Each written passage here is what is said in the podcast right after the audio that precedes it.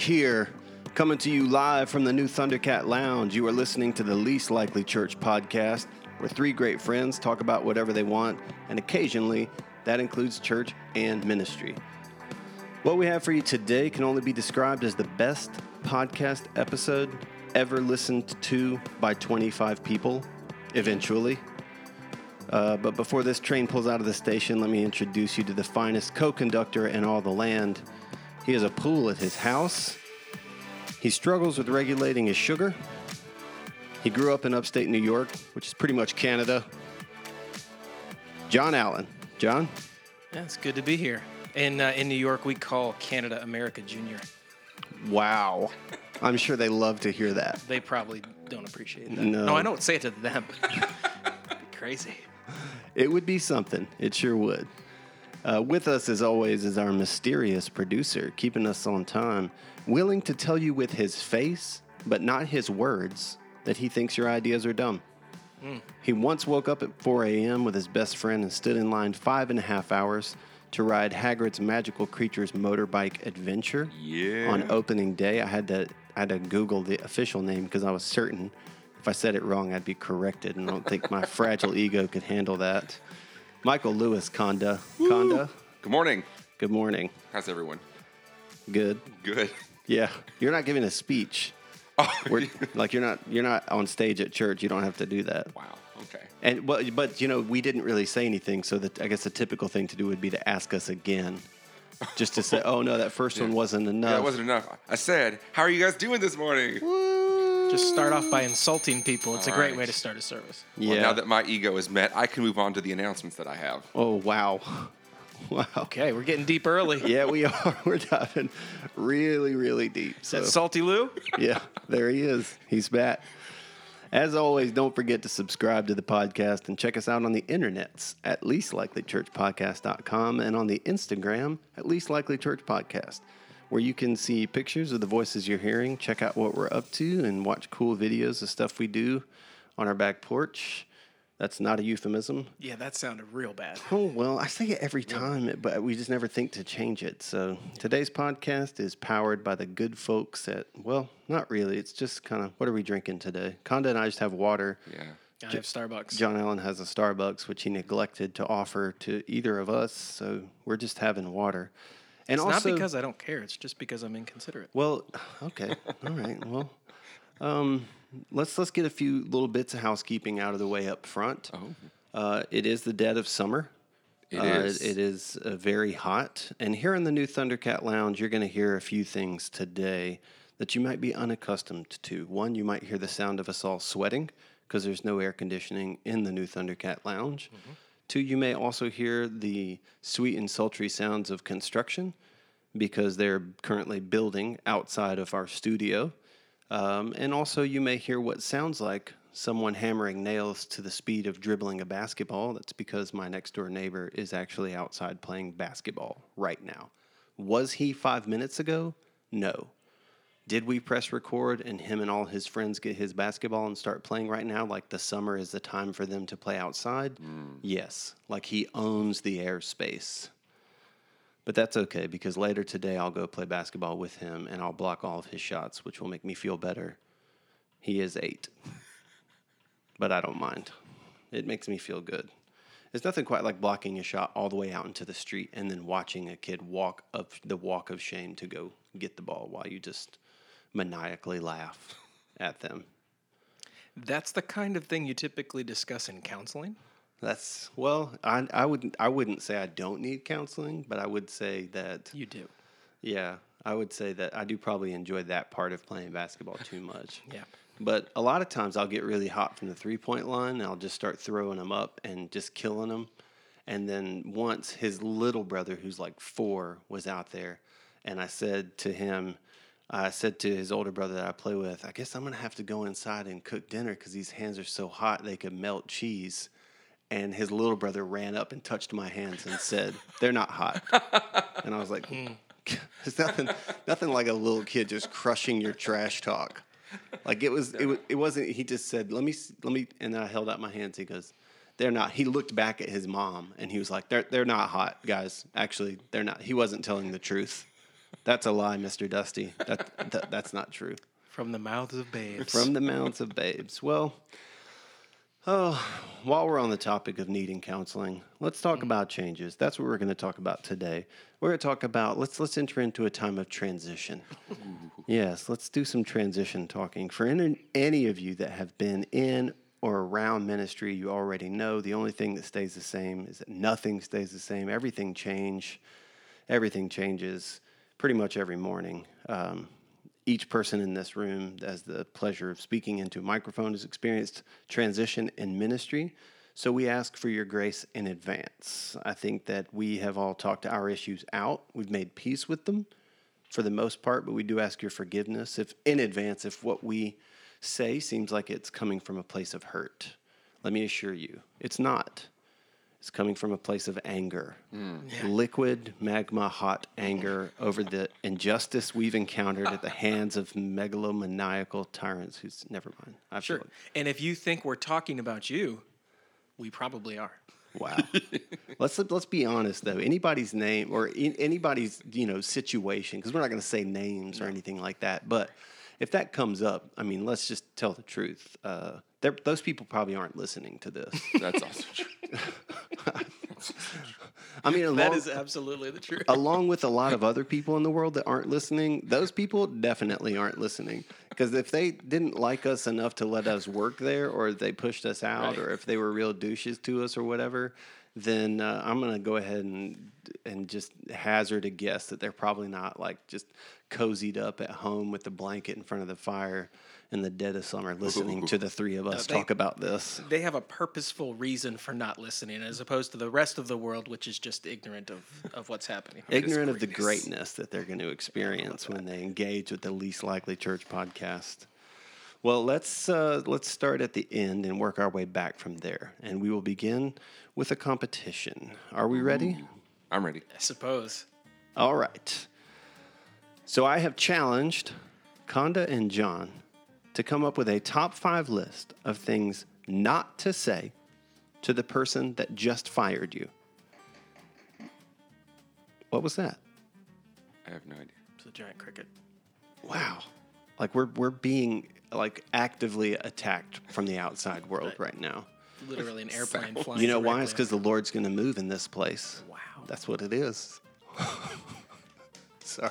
Okay. I got an elbow clap for that. That was good. Uh, if only people could see. You should do an instructional video about how to clap with a microphone in your hand. You had the elbow clap. You got the elbow clap. You got the barely touch. The fake clap. The yeah. fake clap. Yeah, you got the forearm clap or the Celine Dion clap. You know, Oh man, one of those. You got the chest clap. I just shook my phone and it was like, "Do you want to undo your typing?" No. There goes your list. goes my You list. lose automatically. All right, we're gonna flip a coin. I'm just gonna say that, but you guys that are listening can't see that I don't actually have a coin. And the winner is heads or tails, Conda. Heads. It was tails. So John Allen, number one, what don't you say to the person that just fired you? You're still coming over for Thanksgiving, right? Wow. All right. Dang. Conda says in response, your rebuttal. Maybe I'm firing you. I think Conda's are going to be way Oh better, just in advance. All right, Conda is up 1-0. I think we can call that one. Okay. Maybe I'm. That's just like, man, Man, it's mind bending. it really is. Like I Yeah. just fallen into this man's trap. I thought I was going to fire him, and I just got fired. I'm the senior pastor, and I just retired. I don't know what's happening. I didn't have enough time to come up with something that clever. Maybe And, I'm firing you. Maybe I'm firing you. and Con, I feel like I feel like you have an advantage here naturally because I've never been fired from anything, so I've never had to think this through. What did you? You get How many of these from- have you actually said? what? I was fired from Cracker Barrel because you didn't have a country fresh attitude. because Yeah. I didn't I have recall a country fresh attitude. Mm. Well, that's all. I mean, that's pretty obvious that you don't have a country fresh attitude.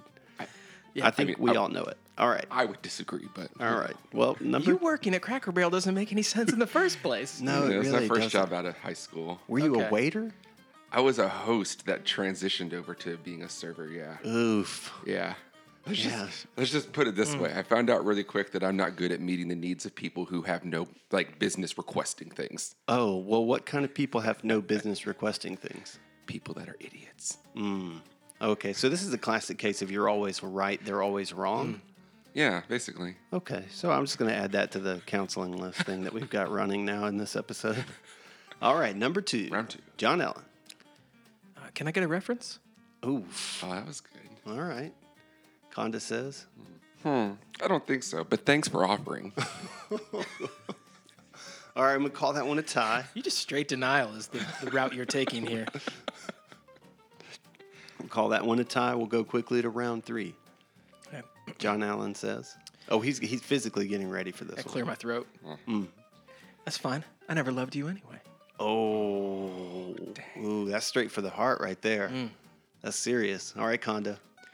Look, we both said things in anger that we don't mean. How about we take the weekend off and talk on Monday? You know, you know what's accurate about that is they're going to fire you on the last day of the week Oh yeah. at the at the end of the day.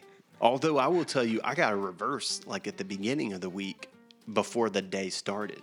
no, yeah. If if I got fired. Yeah, we've I've been a party to firing people before, um, even though I've never been fired, um, and we always did it on. He likes to slide that in. Yeah, Like, I, I mean, I've I've It's been my the ego, man. firer, but never the fire. It's my ego. I only got dumped once too. So, anyway, the, What was his name? uh, Oh, caught me with that one. um, yeah, we usually did it on. Uh, we usually did it first thing in the week Mm. because we needed to get ready for the weekend. So we just get what we could out of them for the weekend, for the service, and then fire them the next day so we can prepare firing without them. people, It just takes such a, like a devious nature of planning all those things out. Yeah. Yeah. All right. Well, that one was a. So what was yours again? Oh, let's talk about it over the weekend. Yeah. And yours was. I Um, never loved you anyway. all right, John wins that one. So we're we're at we're one tied. one. We're at one one, and then we have a Hmm. tie in the middle. So we're dead even. So we're going to round four. Is that right? Yep. I don't keep track of this very well. Round four. All right. Uh, would you mind calling my wife to tell her? So you know what? Let me pause. Let me put a pause right there because I fired a guy once who literally asked me to do that, and this is what he said: "Would you mind telling my wife? Because if I tell her, she's gonna kick me out." You want to talk about the mother of all guilt trips? Right. Some guy telling you that you've Yeah. not only taken his occupation, but you've also just crushed his marriage. Well, listen, I mean, we may talk about this later, but that's the first reaction you almost always get when you fire someone is they tell you how horrible this is going to be for them and they you go on a tremendous guilt trip. How could you do this to me? It- me, I can't blah blah blah blah. Yeah, it's brutal. Uh, yeah. All right. We'll, we'll get into it a little bit later. All right, Conda, your rebuttal to that. So, do I have to tithe on that final paycheck?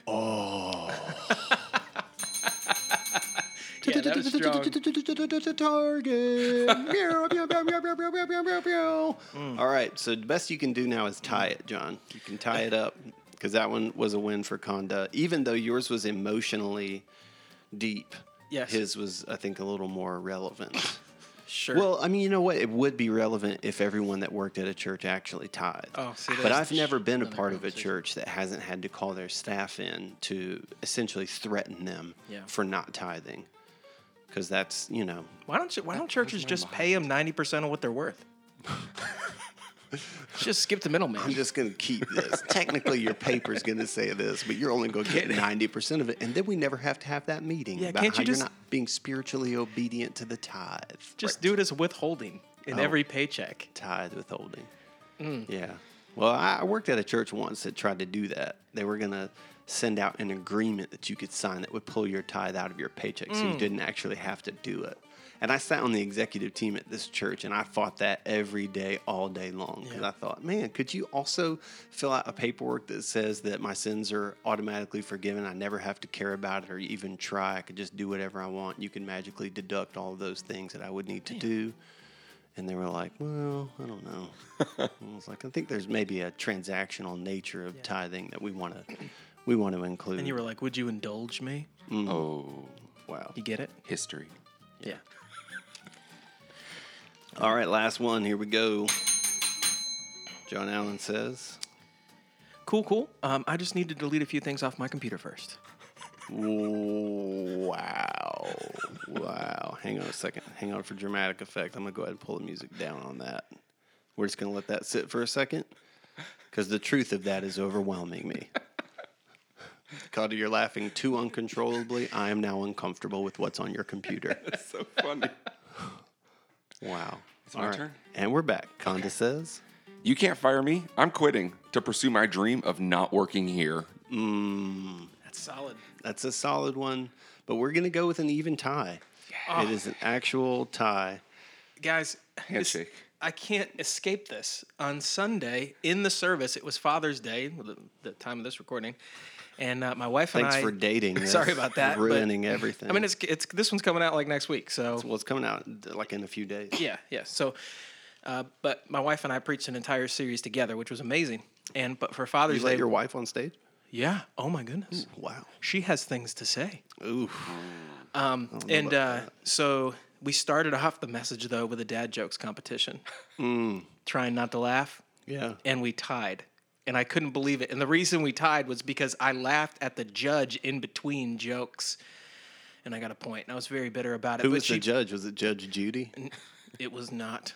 Was it a man judge? Judge T.J. Lane, Of course it was. the one man who would never he he he has the capacity to not laugh at anything. You would openly compete with a woman, but you wouldn't allow a woman to judge it. That's basically what you're saying. Shh, my wife picked him. Mm, so now we're going to do the blame game. Wow. Now, now we're victim blaming is what we're doing. Yeah. That's Yes. another thing for counseling. No, it's my mm. wife's fault. Let's go ahead and She let's gave go, me- she let- gave me let a go ahead and prize stop anyway. you there. Let me go ahead and stop you there because nothing that you're going to say is going to make this any better. She conceded. She's conceited. She, she conceded the competition and Oh, now gave. you're she gonna had try to pivot that? She had already assumed she was going to lose, so she'd made me a victory prize. So she conceded so she could give me my victory prize, which was a shirt that said "Dad jokes more like rad jokes," Wow, which is itself it is a dad joke. It's like Inception, but of dad jokes. Mm. So then who really won? Oh well, I'm not sure. I'm not sure. All right, so let's get into it. I've been fired. Conda has definitely been fired. And John Allen's ego would not allow for him to make it this far into the podcast without telling us that he hasn't been fired. True. So, my question to get this conversation rolling is what's your responsibility when you get fired? Now, I don't mean like what's your, like, do your job, don't get fired, that kind of thing. I mean, like, it's already here. We're moving past all that for now. So, you just got fired. Now, what? What are, let's do a reverse list. Let's say, what are the top five things to do when you get fired? So, I'll be your Cracker Barrel supervisor. Dave. That's a really unfair one, though. I'll bring you in. Uh, Michael, I'd like to meet with you, please. Michael, if you could come. Well, hang on. I'll do it over the intercom. Ready? Oh, Um, Michael, could you come to my office, please?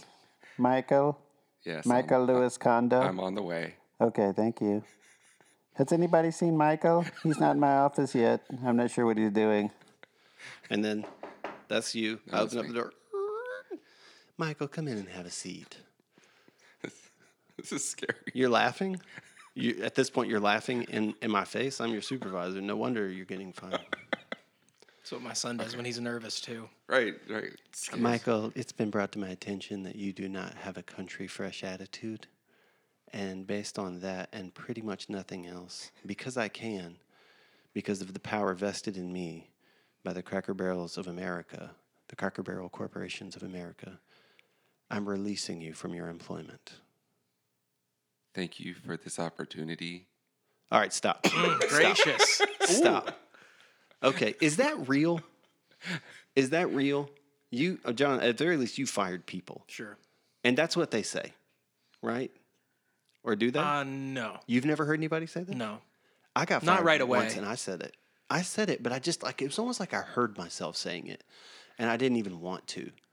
And and I was like, oh man, I'm I'm so grateful for the opportunity that you gave me. I mean, I guess in a way I really was, and I am still grateful for that opportunity. But why do you say that in that moment? I think because your brain automatically goes into like recovery mode, damage control mode.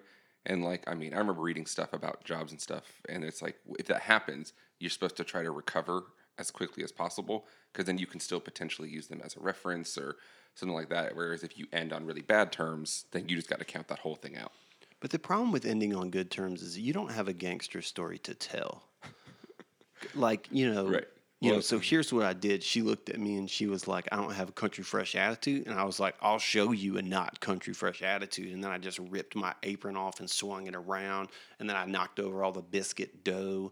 And then I just grabbed all the gravy and ran out the door.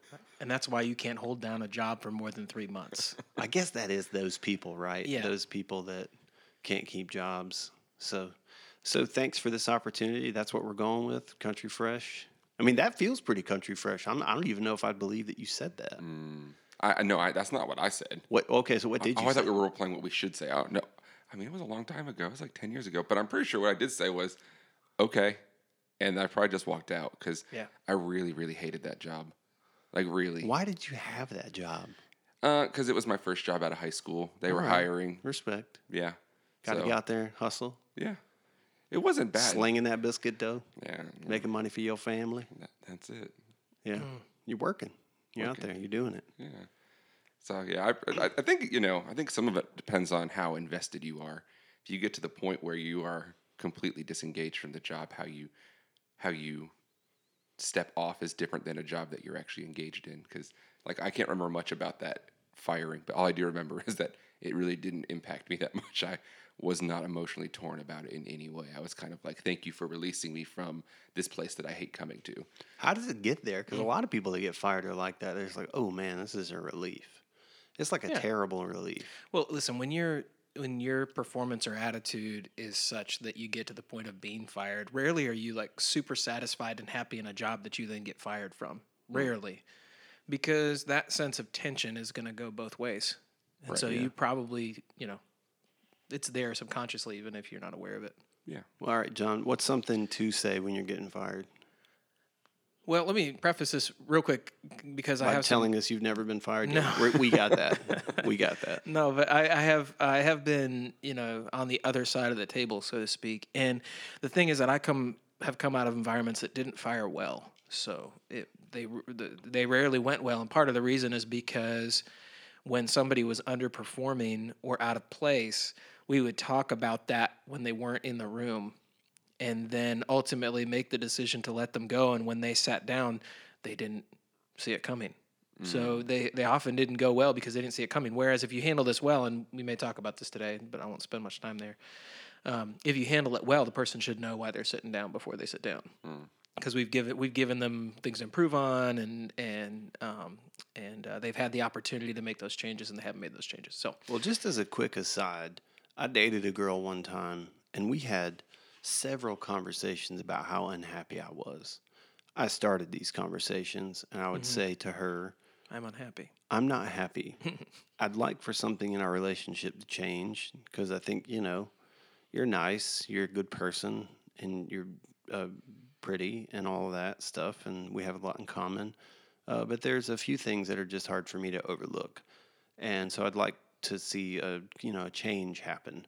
So a time goes by and time goes by, and then one of the things that drove me nuts just became a breaking point uh, like we were supposed to go on vacation with my family and she's bailed out the last minute and so i broke up with her and it took me a while to figure out how to do it i ended up just you know as a quick tip if you want to break up with somebody do it in the in your car in the driveway of their house So you can leave. Well, so here's the thing, because then you you have avoided either walk of shame, because like when you when you're at a restaurant, then you got to get home, mm. right? So you're in, and if if she's at your house, then you have to drive her home, because you I mean.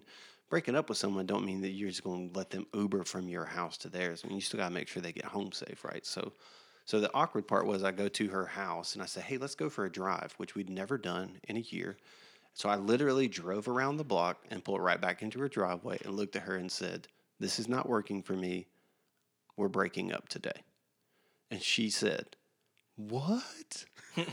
I had no idea this was coming. And I was like, That's why we're breaking up. Because you're dumb.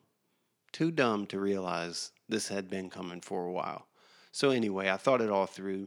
And then at the end of it, she can just respectfully walk back into her house and I can drive away by myself, but we have limited amount of time to spend together afterwards. So You know, that's the church version of the Friday at 4:30 fire, hmm. Sure. where you know you call them in once everybody's pretty much already left, and then fire them, and then walk them to the door. So the perp walk.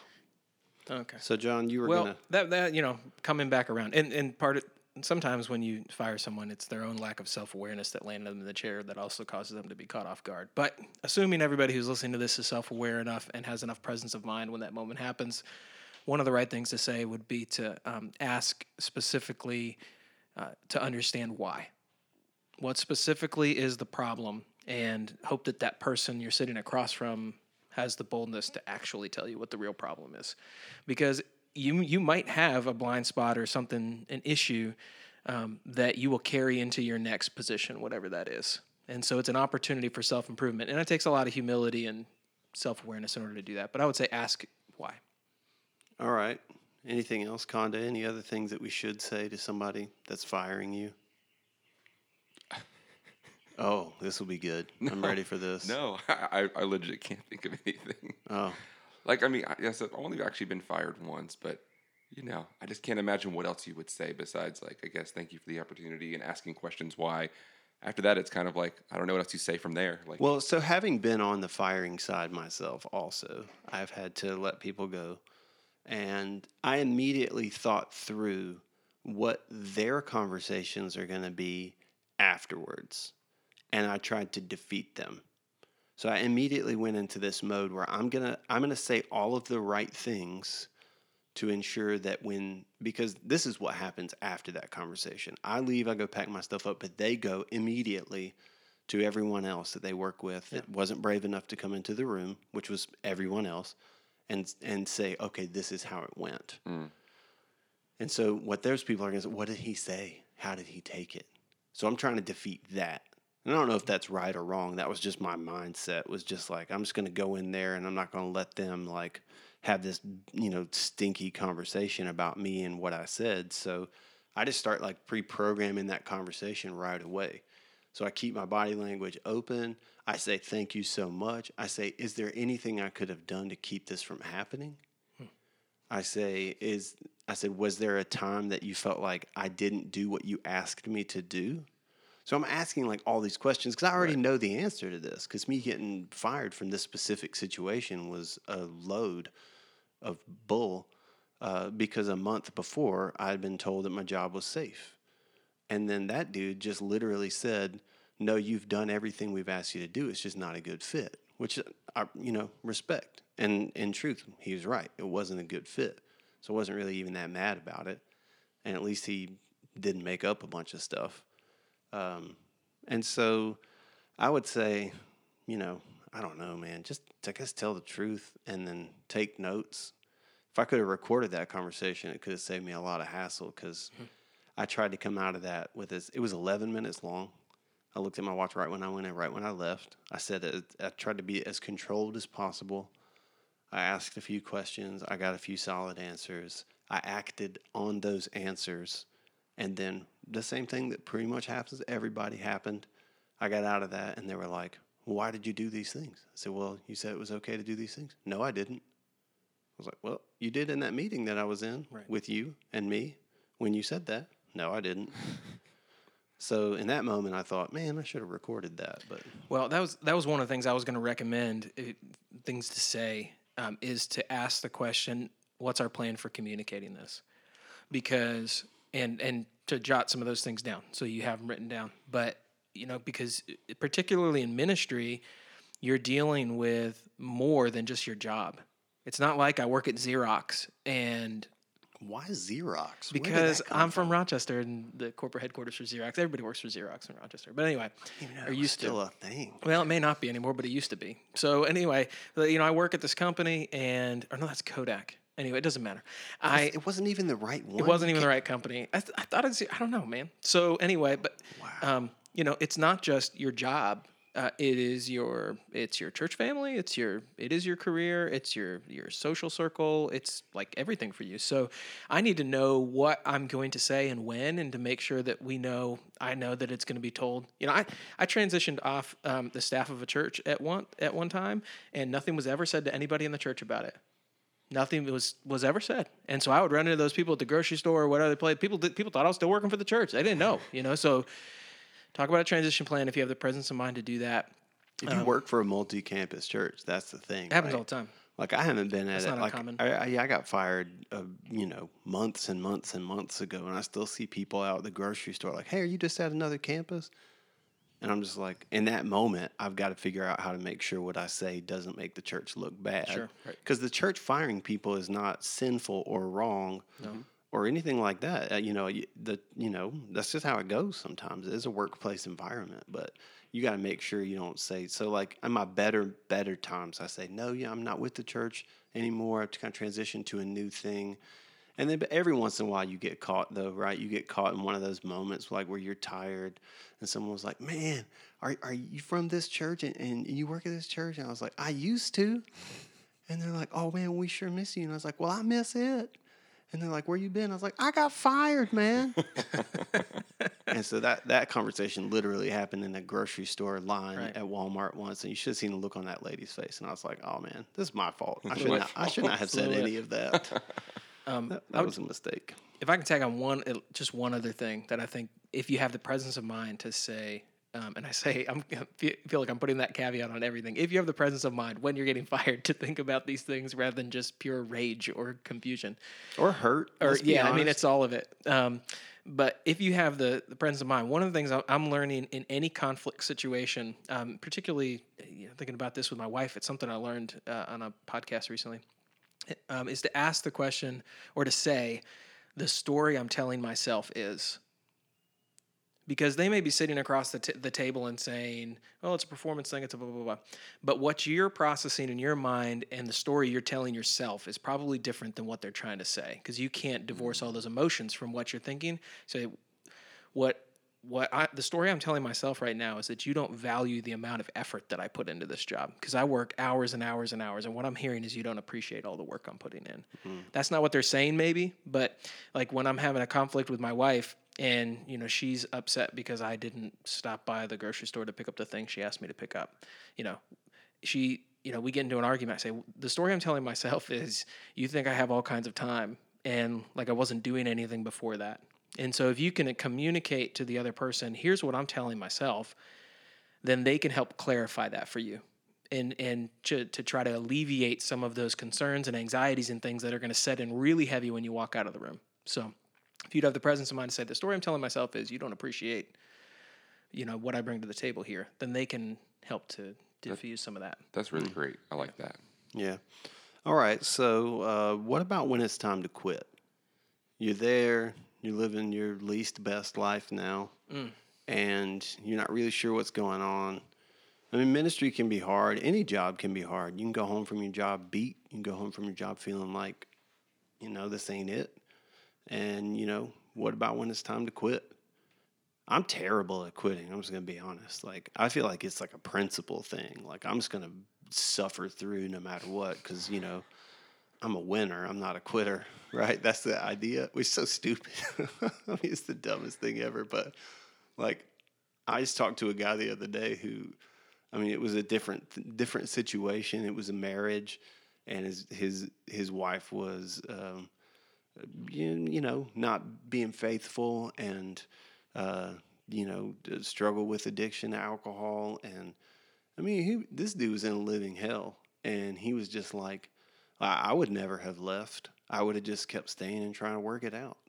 Hmm. And I mean, that's a, that's a personality thing. I think some people just be like, yo, I'm out like trout. But then there's some people out there who are just going to stay through and suffer through all of that. And at you know, what point does it tip over and you're just like, oh man, it's time to quit? What should you do in that moment? Because you you referenced something earlier that made me think, John, when you said it's your whole social circle, it's your whole family, it's your whole deal. When that's the situation, who you talk to about that? You can't talk to your boss about it.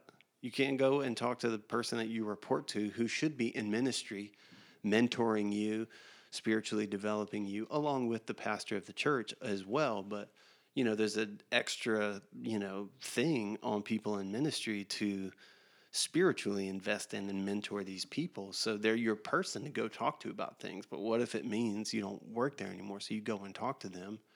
I've counseled people in the past to go and talk to their direct reports and be honest, and they got fired like that day. Mm-hmm. And so I always add that as a caveat in. I say, listen, this may not be good advice, but I'm a truth telling. Be ready to go. Be yeah.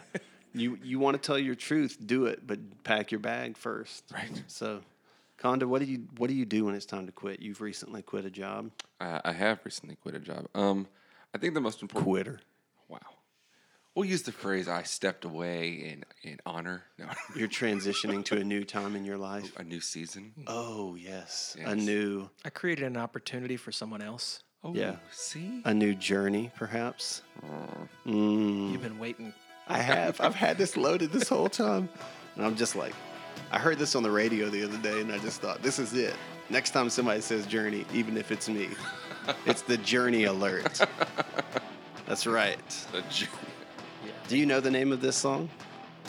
Conda? um, Nope. John Allen, do I you Sure, know? this is Welcome to the Jungle. Oh my God. let me hear some of the words. That's all you get. No, I, I don't know. Oh man. It's called Here We Stand. It's definitely not. With our- I hate you guys. I hate you guys. All right, Conda. Makes you feel any better? I went and saw Rocket Man and thought I was going to know a lot of Elton John and didn't. And I saw Bohemian Rhapsody and thought I knew a lot of Queen and I was like, "Uh, I don't know. I, I, I don't know any songs. I I bet you saw a lot more than you bargained for in in the, those movies. I saw a lot. like- I saw a lot of everything. Yeah, He didn't. He didn't even do Piano Man. What in the world? he didn't do piano. That's not Anyway. an Elton John song, Conda. Oh, it's Billy Joel, Billy isn't it? Oh my God. Oh my God. All We're right. gonna go with the All story we're right. supposed to be telling here. All right, Um, yeah. Were you at the catering back. table with me the other day when somebody we had the conversation about Tom Selleck? yeah. Tom Selleck's The name news came anchor up. guy. Oh my God! So Tom Selleck's Yeah, the Baywatch came guy, up. right? Oh, you guys, you guys. Somebody came into catering the other day with a mustache, and I said, "Look, that guy's rocking a mustache. Some people are born to have a mustache, like Tom Selleck." And Conda says, "I see some looks around the around the table, and I was like, you guys maybe don't know who Tom Selleck is." And mm. Conda says, "The news mm. anchor that everybody talks about with the mustache." And then another guy over on the other side says. Oh. No, it's the guy from Smokey and the Bandit. And then my head exploded. Oh. And I was like, You're talking about Walter Cronkite and you're talking about Burt Reynolds. Right. So then this dude pulls up a picture of Burt Reynolds and says, See, it's Tom Selleck. I said, No, No. that's Burt Reynolds. Yeah. And he said, What if they're the same person? Have you ever seen them in the same room? I said, First of all, Burt Reynolds died. And he said, Or did he? Sure. And then I was like, Bro, just eat your beef tips and stop talking Mm-hmm. right now. That wasn't a euphemism. No. wow. it's beef tips and rice. All right, we're spiraling. We're That's spiraling. the worst thing you could have said. We're, we're spiraling now. Uh, I'm gonna be honest. I don't even remember what we were talking about. Just What we were supposed to do when you We've quit. diverged from our journey. oh, oh, there it is. come there on. it is. Every time. Every time. Yeah. All right. All right. We're gonna get out of that fast. So. Giving you some time to gather your thoughts. Okay. All right. I'm I'm I'm I'm I'm collected. Good. All All right. right. Uh, so I think the first thing you need to do is once you've kind of like decided on it, made peace with yourself, is I mean, what I did was I tried to find the way to leave the least amount of damage in in the reckoning. So I tried to line The up. The reckoning. Whoa. That's a serious. No, That's like keep a going. Let's not get hung up. That's great. Okay, that's Let's a not sequel hung title. Conda, The Reckoning. colon, the reckoning. Wow. It's gonna be my autobiography. Yeah, colon like the punctuation, not like your actual colon, where you're. Obviously. Yeah. So anyway, so I tried to just make sure that you know systems were set up in place that people could succeed, that the right people had the right things. I, Pause. They're going to destroy those systems the second you walk out the door. Unpause. Go. Right. But I didn't want systems to fall apart because they weren't there. So even if they didn't like the systems I set up, I tried to have them there so that basically I could step out and it would almost be like I like th- there wasn't a gap. So there naturally will be a gap because you tend to do a lot more than you think that you do, and so things just kind of go awry.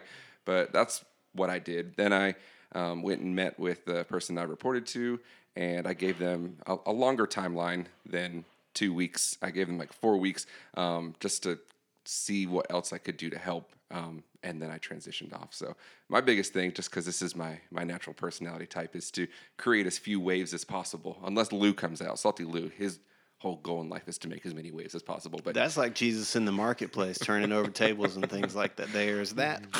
Right. There's that. Go Table back to that table. one example. That's right. but Conda, Conda, he he tries to make as few waves as possible. So that was that was my entire plan was what can I do to set everyone else up for success? So I could basically step away and hopefully no one would even miss me because everything would just be awesome. Hmm. That was me. Yeah. So John Allen, you quit before.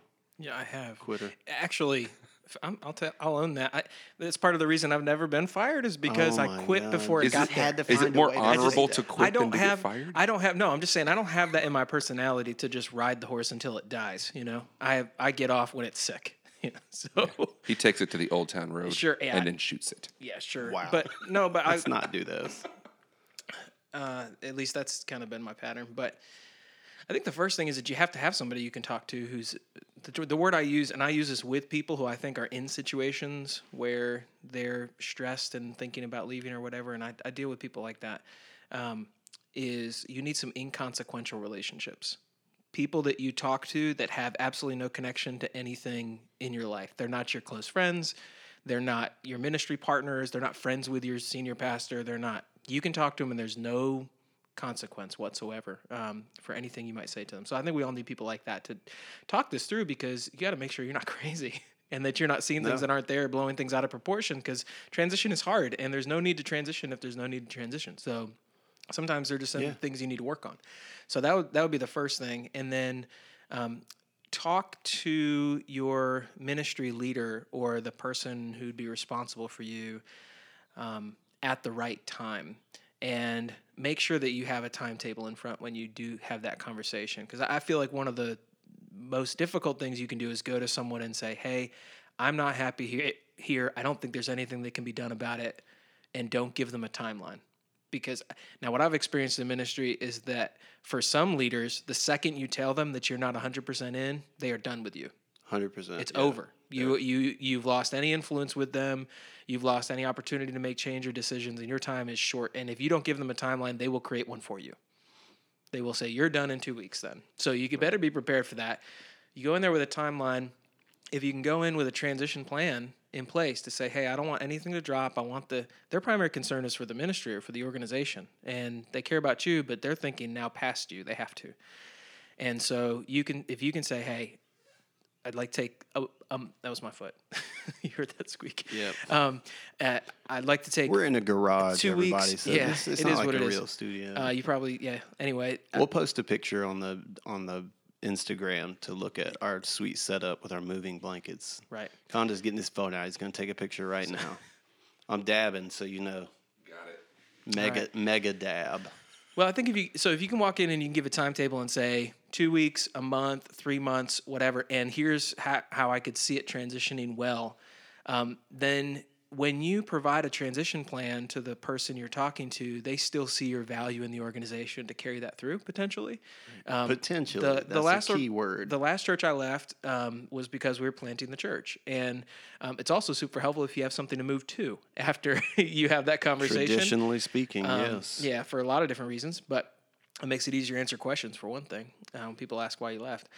But um, uh, we were able to to lay out a transition plan over a couple of months, and we actually got a, a little ways into that transition plan, and, and leader said, "Hey, you know, this is we've transitioned, we've we've got everything rolled over, um, and so we're gonna we're gonna help you and just keep on with that plan that we had and continue paying you through the particular amount of time so that you can be working on the church." So that one worked pretty well because I was able, we were able to give enough runway to transition things off pretty well, and um, so I, you know, I feel good about the the way that one transitioned. But it's because we had a plan, we talked it through, had open communication. All right. Okay, so let's do this. Let's let's get off topic for a minute, just because I feel like we're we've we've we dove deep for a minute. So let's um let's see. Yeah, let's do a round of off topic. That's off topic, Charlie. Thank you. It's off topic, Charlie. Thank you. Next, who wants to go first? You know Got why I'm. I Conda? don't want to I'll go first. You know why I'm not going first? because I don't want to. Right. That's why. What you got, Conda? Oh, yeah. So I watched uh, the entire new season of Black Mirror in one night. It's not a huge feat. It was only three episodes, but uh, Miley Cyrus was in the final episode, and they created this character called Ashley O, and like there was all this catchy music in the episode, and there was like this huge demand for the music, mm. and the creators of Black Mirror released it, and you can get it online or listen to it on Spotify. So I've been jamming to that highly motivational Ashley O music on the way over over here this morning. High, highly mo- on the five minute drive from your house to mine. yeah, they're really short tracks. They were really really just designed for the TV show. One Oh, is like a minute and forty five seconds. Oh, that's Beatles style know? right there. Mm. That's good. Yep. That was off topic. All right. It's currently, it's currently Yeah. what's happening. Yep. Yep. So yep. It's on my playlist. Okay. Fascinating. All right, John Allen. Uh, well, I, maybe the most recent thing is a podcast I listened to on the way over here about the most recent science on how the dinosaurs actually died out. And, and that the most recent science, and I, I'm not a Scientologist, so I can't explain this. I don't think you. I don't think you. That's that means what you think it means. Is it a pseudoscience? Psychiatry is a pseudoscience. right. Draw back to a previous episode. If you ask Tom Cruise. That's right. Um, no, but uh, so apparently the most recent science is that the uh, asteroid or whatever it was that, that hit the Earth um, created a sort of a backwash of basically Listerine. rock that has been heated to a gas form Oh. and um, superheated metal or rock shot out into space behind this and then turned immediately into pellets of glass and then surrounded the entire earth and then the earth's gravity pulled it back in. And as all of that glass entered the atmosphere it superheated the atmosphere and the earth basically cooked at a temperature of 1200 degrees for about 2 hours killing everything on the planet That is so sad. so that so that it wasn't like that one lonely lost dinosaur somewhere was the last one huddled in the cold of the you know Arctic Circle that finally died because it was hungry. At the the most recent science says everything on the planet died in about two hours. Wow. Wow. I That also saw that we're going to be able right? to bring dinosaurs you back, wanna, though. You want to talk about a transition? Yeah. Wow. Wow. That was that was a terrible transition. It really was, but it's fascinating. I love that kind of stuff. So it's just mm. fascinating. Well, wow. How do you recover from something like that, to be honest? I am most excited about the NBA draft tonight. Okay. The Atlanta Hawks are positioned to. Why did you just make that face like you don't know? I thought it was over. Didn't they just The NBA is the National Basketball Association. Yeah, well, there was just the Raptors and the Golden State Right, people. but, but That now was- the draft of the new the, The college draft is how they decide how the college players and the they get the new players. yeah. so it's not over. It's It like a it's like a kind of like a job fair Oh. for new players to join teams, and then like that's the the NBA combine, and then all the teams look, and then they get a decided upon order where they can choose players, and those players have to work for that. Team. Do you remember back in school when you used to play kickball and you would pick captains and then they would pick all the players and then you'd be the last one picked? Yes. And um, it's kind of Wow, like that. That's a little harsh. Why are you just assume he was the last one picked? Because I usually would hide behind other people, so I was the last one picked. All right, carry on. Hopefully, there's an odd number, and I can just be the person that keeps score. Wow, All time pitcher. all time pitcher. Nope. Okay, carry on. No, you were carrying. yeah, on. the draft I, I, is ru- tonight. I and You're, you're yours. super excited. And it turns out the Pelicans have a thousand picks in the first round. So They do. They they have put an end, hopefully, to tanking in the NBA, which is losing on purpose in order to increase your chance of getting a high draft pick. The Pittsburgh Pelicans. They're they're known for that. Please that. stop talking. It is not your turn. Please do not talk about that or say anything like that again about Burt Reynolds or Tom Selleck. hey, I'm gonna give him some credit on that, only because the Pittsburgh's NHL franchise has a mascot that's a bird. Yeah. See, I was just confused. So he made a Is bird it- connection to a professional Is it sports penguin and bird? yes. Yeah. I know what science says, but science also says that the Earth cooked the dinosaurs to death in a matter of two hours. And we all pretty much know that's not true. Because in a, a week from now, another podcast will come out that talked about how the dinosaurs all just ate each other because they were hungry. I, you know, my initial thought when I was hearing that, that all the dinosaurs basically cooked, was like, oh, and there was no one there to eat them. Oh, God. That's disgusting. That's disgusting. We all know that didn't happen because large- Genesis says Oh, Wow. it's another podcast. Let's not do that. Let's not do that.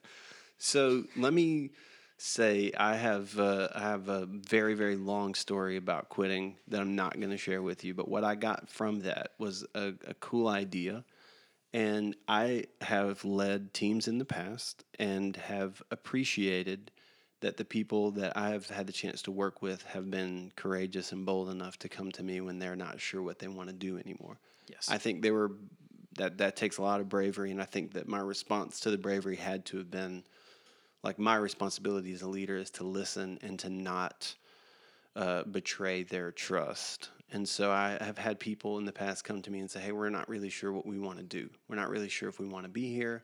So I always say this. I always say, "Empty your bag right now."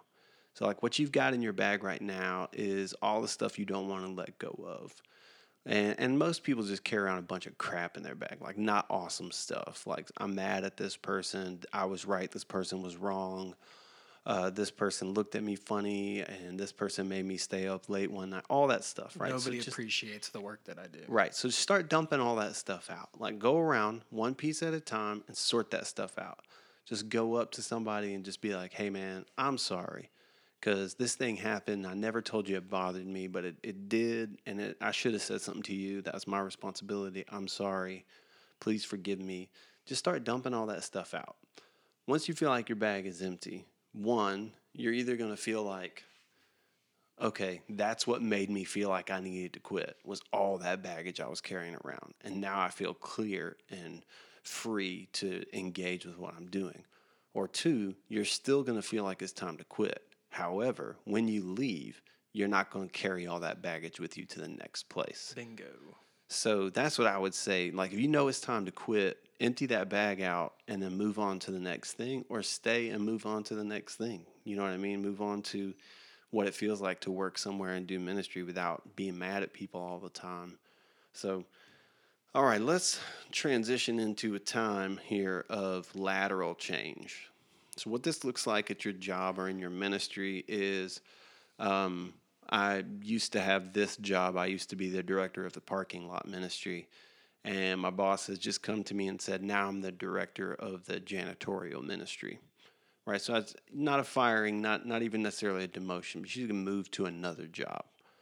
Um, what is that? How do you respond to that?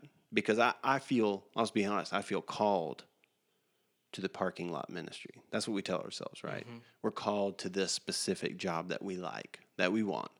So what do I do now? Am I not called to parking lot ministry? Because now my job is the whatever I said it was, the lobby ministry, Janitorial. jan- janitorial ministry. Uh, so if I if I'm not called to the parking lot, would was I ever even called to ministry, or should I should I go ahead and start looking for another parking lot job somewhere else? What is what do I do? What does all this mean now? Have you guys ever been laterally moved, like one job to another? Most likely, you've been given extra jobs without additional pay or title. Absolutely. because that, that's yeah. how ministry rolls, right? Yes. Uh, I haven't, um, but I've always been, or generally been in the seats that were making those decisions. So I would have moved myself laterally or been a part of those decisions, but never been told I was going to shift. Conda. Um, I'm trying to think. I mean, I guess technically I could say that I've been moved laterally. Um, I was in a role at the same role at a bunch of different campuses. So is that technically considered lateral? Kind of. Well, let's do this then. How about- was I got laterally moved once about mm, a couple months before I got fired, and everybody kept saying, "Hey, you should probably look for another job because that lateral move is what precedes getting fired." And I was like, "No, that's not what they said. That's not no." That's not the truth because they didn't they didn't say that. They said this is why it's going to happen. So I'm going to trust the leadership. I'm going to do all that stuff. And, I would still recommend doing that because you don't want to do ministry from a place of cynicism. You don't want to do it from a like this protected, walled off place of nobody's going to get me. You know, Right. because if you can't be vulnerable with the people that you work with and the people that you work for, I don't think you're going to experience real growth. You're just going to build a wall and then you're trapped inside and you're going to stay small all the time. Uh, but so, what about this? What about the challenge of laterally moving from one position at a church to another position at a different church? So, like I'm the I'm the pastor of janitorial arts at this church, and I don't like it anymore, or you know I need to move to another church to be the pastor of janitorial arts now. What would you say to somebody that comes to you? So I'm gonna come to you, John Allen, and say, hey, I, I work at this church, but you know the pastor is kind of a butthole and nobody really like you know there's no this or there's no that whatever they're complaining about. So i got a job at another church doing this janitorial arts. What what what advice would you give me? Well, uh, the question in, in any of those situations that everybody should get to uh, is answering the question of why, because that's the question everybody's going to ask. Um, so if you're thinking of transitioning from this church to that church, so basically the same role, a lateral move, I would want to know. I would ask if you understand why you're doing that, and if there's anything that can be done. Um, because more money transition. what about that that's legit that's yeah, a legitimate It thing. is. Um, yeah, I- sure. So I mean, it could be a lot of different reasons, but um, I, I find that th- those kind of lateral moves aren't often because of money. Um, more often than not, they're because of frustration with where you are. And Mm, you think that there's yeah. problems where you are. It's a the grass is greener mentality. Oh, And I'm going to go into this church, and because it's bigger, because it's simpler, oh or man because people it's think bigger churches are just so much better No, it's that's. I mean, yeah, no, it's just just a more complicated. for dysfunction but but yeah, I mean, you you always look at your situation and dissatisfied with it. At least speaking of I being find I am. cynical sorry Yeah. And you look at that other situation and see it as ideal and so you think that it's going to go over but you know if somebody says they're going to make that change like well let's really process through this and, and think through why you're leaving where you are and what you think is better about the place that you're going and get to the real heart of that because money yeah can be a motivating factor but frankly if you're in ministry it ought not to be so Well, why? Why not? I mean, you still got to pay bills. Is it wrong to? eh, and this may be a function of my personality but that just feels super cheap and if and if you're you know Well, on staff with my church because of how much you're getting paid to do this job and you'll leave to go somewhere else to get paid more money i don't want you on my staff so All but right. but I'm a, but I you know I, I come from a very principled place in my personality and I know not everybody's like that but yeah so- Wow. well no, that I don't mean that no no no Jeez, I- I, almost I- didn't listen, hear- I- it took a while for the sound waves to get all the way down here from your, your ivory tower that's that not you're that's in. not what I'm saying I I fully understand I mean, for people that don't have principles no, like no, no, no, me. no, no, that's not what I'm saying. I, I've, I've, I've come to a place where I understand everybody's personality is different and equally valid. And so I understand because I would say, how dare you? Just because I do that doesn't mean someone else will, and doesn't mean that they're better than that I'm better than they are, or they're better than I am. So, Sure, I understand. so you if you want, have if you want the- to go from here to there for money, that's fine. But that's not the kind of person that I want on my staff. I understand. Yeah, I just got in. I had a phone call from somebody. So you and I have John Allen. You and I have very similar personalities, and um, I got a call from the place that I work for now, asking me about uh, whether or not I wanted to contribute to retirement as the retirement guy. And I was like, "Hey, bro, I'd really love to, but I just don't have any. I don't have any money to put in it right now because I'm mm-hmm. I'm operating at a budget deficit." And he was like, "What?" And I was like, "Yeah." And he was like, "Why?" I said, "Well, the way budget deficit works is that you you you know you you're spending more money than you're making. You know making." how numbers can be black or red. Right. And he was like, Well, why why is that? And I said, Well, I worked somewhere, I made this amount, and to come and work here, now I make this amount and it's a little bit less. And some of that you can't turn around. Like we don't have debt, we don't have car payments, we just have a house and food and stuff like that, but even still. And so the guy was like, Why why would you take this job if it pays less? I was like, because it was an awesome job and because I wanted it and because I don't really care about how much money I make. And so you know, there's some level of not give a crap when it comes to money that I have. That's, you know, God's always been very gracious and uh, kind to provide through that lack of financial planning on my part. When I'm just like, you know what, this is it. Let's just do it. It'll be awesome. We'll figure it out. We'll clip coupons. so I, getting back to the idea of why um, it- part of the reason it's so important is that you understand why you're making the decision that you're making um, and uh, understand the realities of where you're going versus where you are and also um, so that the the the uh, ministry that you're leaving or the staff that you're leaving that they understand why because there may be some glaring issues that you see that they don't see or um, frustrations that exist within the entire staff that you hold and if you don't share those things then you don't share those things, then they may totally miss them. And uh, the other thing is that when you go see someone in the grocery store and they say, "Hey, why are you going from church A to church B?" and you just say, "Oh, it's just a new opportunity," where they don't buy it. You know, Right. They, they they don't believe that. Everybody knows you're you're moving, you're going from one place to another because there's something you're dissatisfied here w- with here, and something something something you think you're going to be more satisfied with there. Yeah. It might be money, or it might be work environment, or it might be role, or whatever. But if you're changing, if you if you're if it's the same role in a similar church, Well, and it's, uh, it's more true in a ministry job, right? Because it's not just a Right. job, right? Like it's not just Cracker Barrel. You clock in and clock out. Like that's where you, you know, you're in a life group or a small group with someone. That's like you know where you, you know, you you're supposed to be taught by your pastor. Like it's a family. It's it's that. And so like a lot of times stepping outside of that is, you know, why are you leaving? The, the family like it's what it it's what it feels like That is what it so feels like. it's not just oh man i didn't love this anymore and i'm gonna make 25 cents more an hour over here like there's you've met people you've made connections and relationships and bonds and like it takes a lot a lot times more than just 25 cents more an hour to break those bonds so when you say things like oh it's just a, a new opportunity people are always very skeptical of that Yeah. because they're like you're willing to give up all of this for 20 like yeah you're uprooting you're uprooting everything to make this change. So you better have a darn good reason you're doing exactly it. exactly Mm, darn good reason. Darn good reason. Speaking of darn good reasons, we're going to do something we've never done before in the history of the Least Likely Church podcast. Um, we are going to what? End on time. Well, Oh. so so technically, here's what we're going to do. All right, everybody, relax. As for those of you longtime listeners, uh, for the last six or ten weeks, however long we've been on the air, It's a long time. uh, it is. Uh, you know that we don't edit these. Uh, we don't overdub, except we did overdub The one very first thing. We did. Yes. and that I said, and then after I said it, everybody gave me this weird look, and I was like, "Oh man, oh, oh, no!"